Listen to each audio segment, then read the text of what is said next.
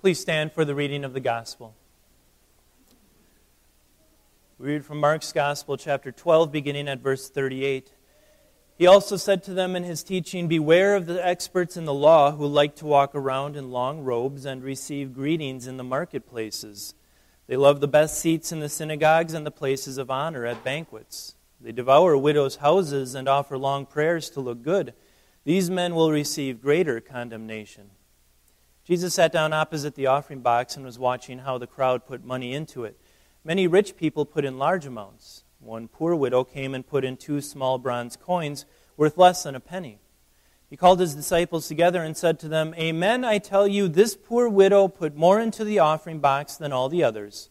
For they all gave out of their surplus, but she, out of her poverty, put in everything, all that she had to live on. This is the gospel of our Lord, we pray.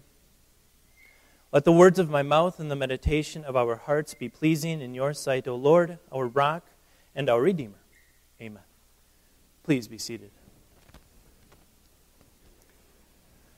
Dear fellow redeemed friends in Christ Jesus, who is the bread of life, it's Tuesday of Holy Week, just roughly 72 hours before Jesus will be nailed hand and foot to a tree. And what is he doing? He's not worrying about himself. He's not trying to work himself up and in prayer uh, find the strength to face the spit and the mocking and the scourge and the crown of thorns and finally the cross itself. No, he's teaching. I think that's somewhat shocking, isn't it? If you had something like that in your future, wouldn't you be spending more me time? But Jesus is always worried about his disciples. But perhaps even more shocking than the fact that we find Jesus teaching just days before he will die is his subject matter, is the object lesson that he picks out. You and I know that the, the teachers of this world, the, the politicians, the, the talking heads on TV, uh, those who create social media influencers, um, they tend to focus on the big important things in this world, right? The big important topics. What, is, what has COVID been up to lately? Or uh, what did this week's past, past week's elections tell us about what's coming in the future for America? Or what in the world was Aaron Rodgers thinking?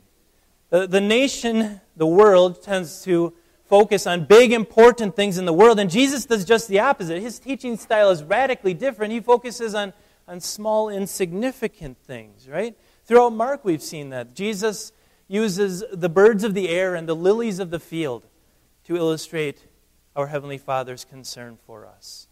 He uses uh, the smallest of seeds, the mustard seed, to illustrate how mysteriously but wonderfully the kingdom of God grows. He uses a little boy's lunch to prove that God can provide using nothing but His Word. He uses little children that He brings into His arms to show us how how we approach our Heavenly Father. He uses a fig tree in a couple chapters to illustrate what will happen to those who are found without faith when Jesus returns. In Jesus' hands, the, the most small, the smallest, the most insignificant things in this world teach the biggest lessons. And today Jesus chooses for the, the subject of his object lesson a widow. In fact, widows seem to be the theme for today, right? We had the, the widow at Zarephath who fed Elijah. We have widows who will stand as testimony against the Jewish leaders who, who fleeced them out of their house and their home. Last but not least, we have the poor widow who dropped her last two coins into the offering container that Jesus uses as an object lesson. It seems, as you page throughout Scripture, that the Lord has a special place in his heart for widows. And not only in his heart, but in his word.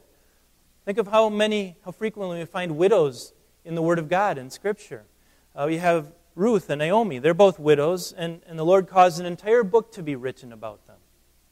Think of Anna, that prophetess at the temple, one of the very few people in Israel who was actually waiting and longing for the coming of the Messiah. She probably she was a widow for 84 years. I doubt that anyone in Jerusalem knew who she was or cared what she did, but her name is forever recorded in Scripture. Her name will forever be recorded and linked next to Jesus. Think of Paul's first letter to Timothy, where he spends a significant portion, 15, 16 verses, encouraging Timothy, tell the church and tell her members to watch out for, to take care of widows.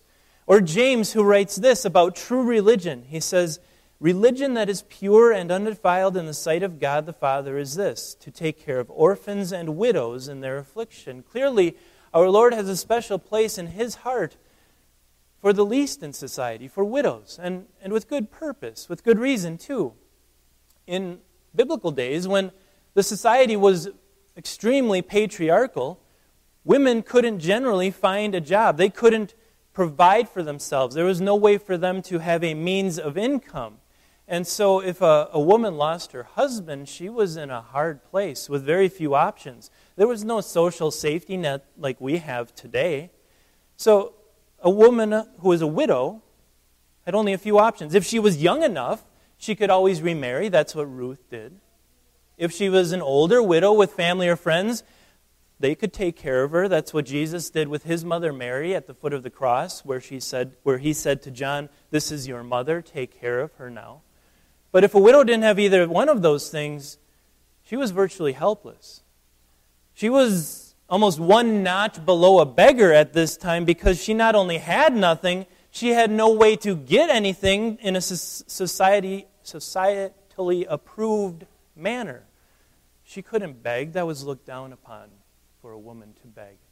And th- this is exactly the position in which the widow at Zarephath found herself and her son with nothing, with no way to get anything. What makes it all the more remarkable that the Lord sent Elijah to this widow in Zarephath was where Zarephath was. It was in Sidon, which is about 200 miles north of Jerusalem, right on the Mediterranean Sea. That means that this woman was not an Israelite. She was not an insider. None of God's promises to provide were directly to her. And yet Elijah went anyway, even though she was an outsider. And, and that little detail tells us a lot. That, that God's mercy is not limited to his chosen people, to the people of Israel, that the blessings that the Lord will bestow through Israel, especially the blessing of a Savior, it's for all people. It's even for what the Israelites would call goyim, people from the nations. That's, that's you and me. It's even for widows. She has barely enough food for one last meal for herself and her son. She's about to make it and then look forward to dying. And then Elijah shows up, and he asks to be fed first. And he offers her nothing more than the word of the Lord to substantiate this request. He says, do not be afraid. Go and do just as you said. But first make a small loaf of bread for me from the flour and bring it out to me. Then go and make another for you and your son. Now, she could have said no. I don't know what you would have said in her position. I might have said no. No, uh, crazy prophet, foreign prophet, go away. I'm going to feed myself and my son first. But she didn't. She listened to Elijah. She made a cake of bread for him and took it to him. Can you imagine what had to be on her mind after she took the last food that she had for herself and her son to Elijah, gave it to him, and then, I don't know, was she walking back into her house, hoping beyond hope that maybe there was just a pinch of flour left, maybe just a drop of oil that she could make something, something little for her son and herself? But then imagine her amazement as she goes in and she grabs the jar of flour and the, the jug of oil, and there's more there. There's enough for them for that day. And not only for that day, but day after day after day, there was enough. Each day, the word of the Lord provided enough for her son and herself to survive. Now, what does that lesson tell us? Well, you know that we pray on a weekly basis, I hope, and, and maybe in your life on a daily basis, the fourth petition Give us this day our daily bread. But how often do we think about what we're actually praying for in that petition? Daily bread, literally, daily bread. What we need for each day, not tomorrow, not next week, not next year, today, and bread, the, the bare essentials for life. We're not actually asking for luxurious items. We're not asking God to give us over and above what we need, just the bare essentials. But is that really how we always approach God? Is that always really what we are asking for? I think quite often when we pray to God and we ask Him for bread, for the essentials of this life, we're asking Him for more than just what we need for today. We're asking Him for what we need for next month, next month's bills, next month's mortgage, next year, maybe years in the future when we have to somehow pay for our children's education, maybe maybe decades in the future when we have to somehow figure out a way to retire. Maybe we're thinking about our, our legacy, our estates that we will leave behind. Maybe we take 10 seconds before each meal to thank our God for putting that food on our table for us to enjoy and eat. But I can almost guarantee we spend far more time worrying about 529s and 401ks and investments. We lose a lot of sleep over the ups and downs of the stock market. Rather than, rather than cherishing and enjoying what is actually on our table, what God has already given us, we, we worry that in the future there might, may not be enough. But too often we're like the, the rich fool. Remember the rich fool? Building bigger barns. We're so often like him, building bigger homes, bigger barns, renting out storage space for stuff that we don't really need, and quite frequently we will never be able to use, like that rich fool most of it will die, and we can't take any of it with us. We, we buy and we save and we scrimp and we hoard, and what do we get at the end of the day?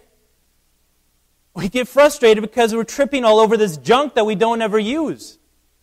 We complain that we have so much stuff. And if you doubt that, try moving. Try moving. You will be frustrated with how much stuff. Better yet, Try clearing out your parents' house. That's an even better sense of where did all of this junk come from? And yet, that, that's us. Always wanting more, always thinking that we need more in order to survive so that our homes aren't big enough. We have to rent out storage space. You know what that's called, right? Always this desire for wanting more, more, more. That's called greed. And the Apostle Paul calls it idolatry. It's idolatry because it, it, it is a window into our heart. It shows that instead of placing our trust in the giver of everything that is good, that he will give us what we need for each day as we pray, we think, no, I've got to hoard it up.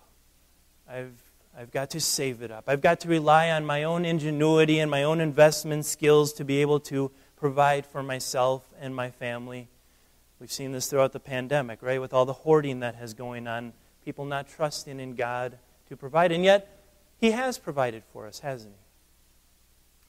What's the solution for that, that idolatry of greed that lives in all of our hearts? It may be a big idol in your heart, it may be a small one, but it's there. All of us think in material terms. That's the materialistic world that we live in. What's the, what's the cure for that? Not to mention, what's the cure for the, the sleepless nights and the heartburn and the stress and the family arguments that occur, all because we've placed our, our trust in, in stuff, in, in wealth, in investments, in things that are not God, that cannot really provide for us. What's the cure for that? Let's go back to Zarephath for a second. The jar of flour did not run out, and the pitcher of oil did not become empty, just as the Lord had said. In my mind, and I, I can't prove this, but in my mind, this, this miracle is very similar to Jesus' feeding of the 5,000. As Jesus was feeding the 5,000 with that little boy's lunch, I, I think all the disciples ever saw were the, were the two fish and the five pieces of bread in that basket.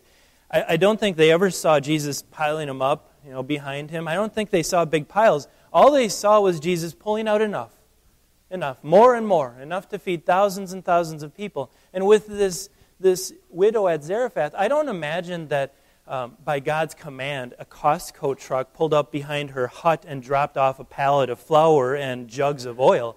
I don't imagine that's what happened at all. I imagine she went into her pantry and it was the same jar of flour and the same jug of oil, and there was just enough. Just enough for her daily needs, just enough for her daily bread. And she placed her trust in the word of the Lord. That's a widow's faith for you, that she trusted day by day.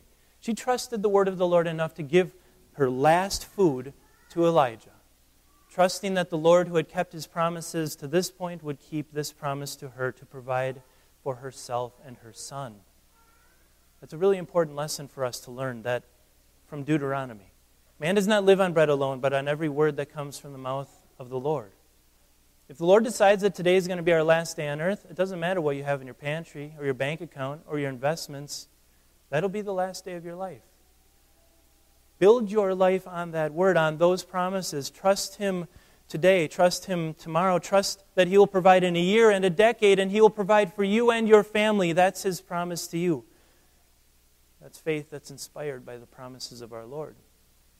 And that brings us to our, our gospel lesson for today. After Jesus warned his disciples against the, the hypocrisy of the Jewish leaders, of the experts in the law, they were fleecing widows, the, the, the most vulnerable in society. They were taking their house and their home. I would compare it to today's televangelists. You know, they, they appear on TV and they want to appear all pious and sanctimonious.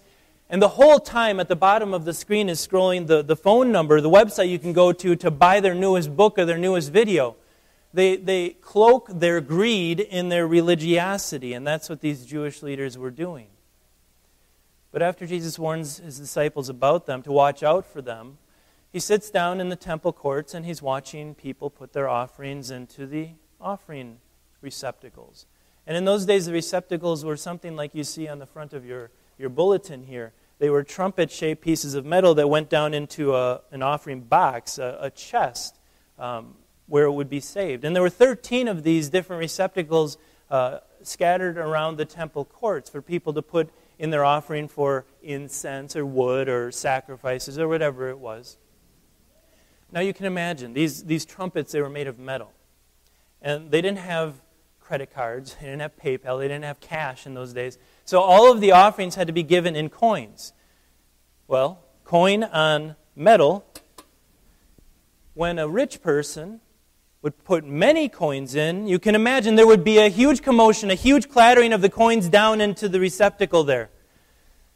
And then this poor widow walks up, and all she has is two coins. It would have been even smaller than our pennies, worth far less than our pennies, worth 164th of a day's wages, probably barely enough to buy a loaf of bread.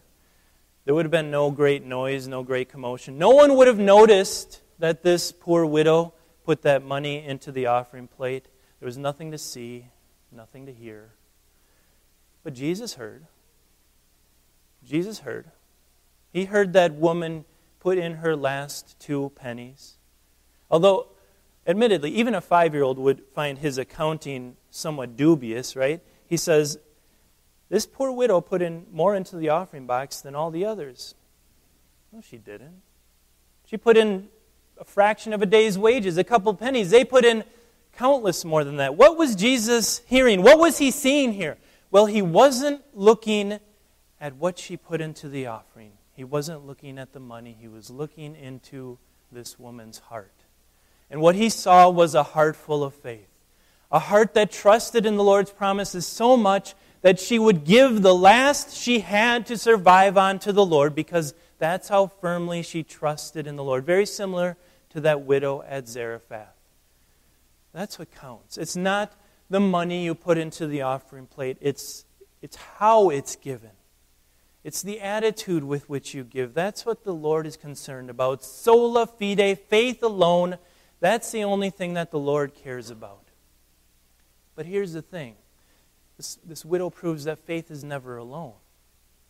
Faith is always working itself out, demonstrating itself in acts of love. Faith by itself is hidden in our hearts. You can't see my faith, I can't see your faith.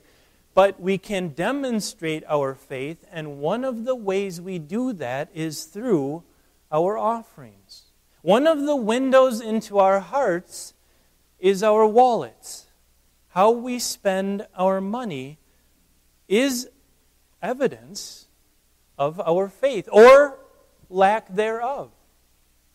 It, it, shows, it reveals do we trust that the Lord will be good to His word? That when we pray, give us this day our daily bread, He will provide our daily bread. Maybe it won't seem like much. Maybe, maybe we look into the pantry and it's just the same jar and the same jug. Maybe we look in the bank account and the, the amount never grows but the Lord's promise to provide day by day will stand. Or, on the other hand, does it reveal that we don't trust in the Lord? That we have instead, instead placed our trust, our faith in the gifts of the giver rather than the giver himself? Now, understand this this window into your heart that is opened by your wallet, by your monthly bank statement, your credit card statement, that's not for me. That's not for anyone else. It's not for the church council. It's not even for the Lord. The Lord knows what's in your heart. That's for you. When you look at your wallet, it only tells you what your faith is like. whether it is strongly focused and based and grounded on the giver and his promises or on the gifts that he has given to you. It's a good question to ponder. What does your wallet tell you about your faith? What the Lord is really worried about is not money. Right? He wasn't worried about the money here, He's worried about the heart. He's worried about faith because only faith can save. Now, I don't know about you, but I'm not putting my last two nickels into the offering plate today. That's not what this lesson is teaching here. What is this lesson teaching? Is it proportional giving? Was this poor widow's offering better because she gave 100% rather than 10% or 20%? Is it that you have to give everything away? That's what the monks in Luther's day thought, that you have to give everything away and only then will you be right in the eyes of God. You have to give away everything so much so that your financial advisor fires you because you don't have any more money for him to manage. No, those aren't those lessons. One of the, le- one of the questions that I was struggling with this week about this lesson was it's Holy Week. It is, bar none, the most important week in human history when Jesus will win our salvation. Why in the world does Mark include a trivial story like a poor widow putting two coins into the offering? What, what is this doing here? Aren't there bigger, better, more important things Mark could have told us about? Maybe that's the point. That while the world focuses on the big, important things, the notable things, like dumping a, a bag full of coins in to, to make a show of how much you love your God. Rather, God is focused on the small and insignificant things, not your money, but your heart your faith, like he was with this poor widow. In the end, that's what it comes down to. The, the Lord looks at the heart, the Lord looks at our faith, and, and our offerings are one way that we can demonstrate that faith. We can exercise that faith. God doesn't need your money. And in fact, you can't give it to Him anyway. You know, there's no secret receptacle in the back here that shoots it up to heaven, okay? It goes into the back to be counted to pay the bills to keep the lights on. That's where your money goes. You can't give it. God doesn't need your money. He's God. He created every. He gave you your money. Our offerings aren't given for God's sake, they're given for ours. They are a way for us to demonstrate our trust, to exercise our faith, to strengthen our belief in the promises that God has made to us. And what amazing promises those are, right? Two weeks ago, remember, we agreed with Luther when Luther said, Wir sind alle Bettler, we are all, we are all beggars. Well, today, maybe we could say we are all widows. Because we are like that widow. We have nothing, we have no way to get anything to give before God. And yet, God comes to us in our poverty and He gives us everything. Think of the riches that He gives us. He redeemed us, He bought us back from sin, death, and the devil, not with gold or silver, but with the holy, precious blood of His Son, a lamb without blemish or defect. He baptized us into an inheritance in heaven that can never spoil or fade or rot or lose its value, unlike the wealth we have here on this earth. At this table, He's going to feed you with food that you cannot buy at any grocery store. This is food that will not only sustain you today and tomorrow, but, but for all eternity. This is food that will sustain you into eternal life. And He gives us all of these things without charge, without cost, totally for free. That's what our faith is rooted on, and that's how we can exercise our faith in our offerings, knowing that the one who has already given us this the one who has already given us heaven, the one who has already given us Jesus Christ, his own Son, he's not going to let us go hungry out there. He promises to provide. It may not be a lot, but he will provide day by day.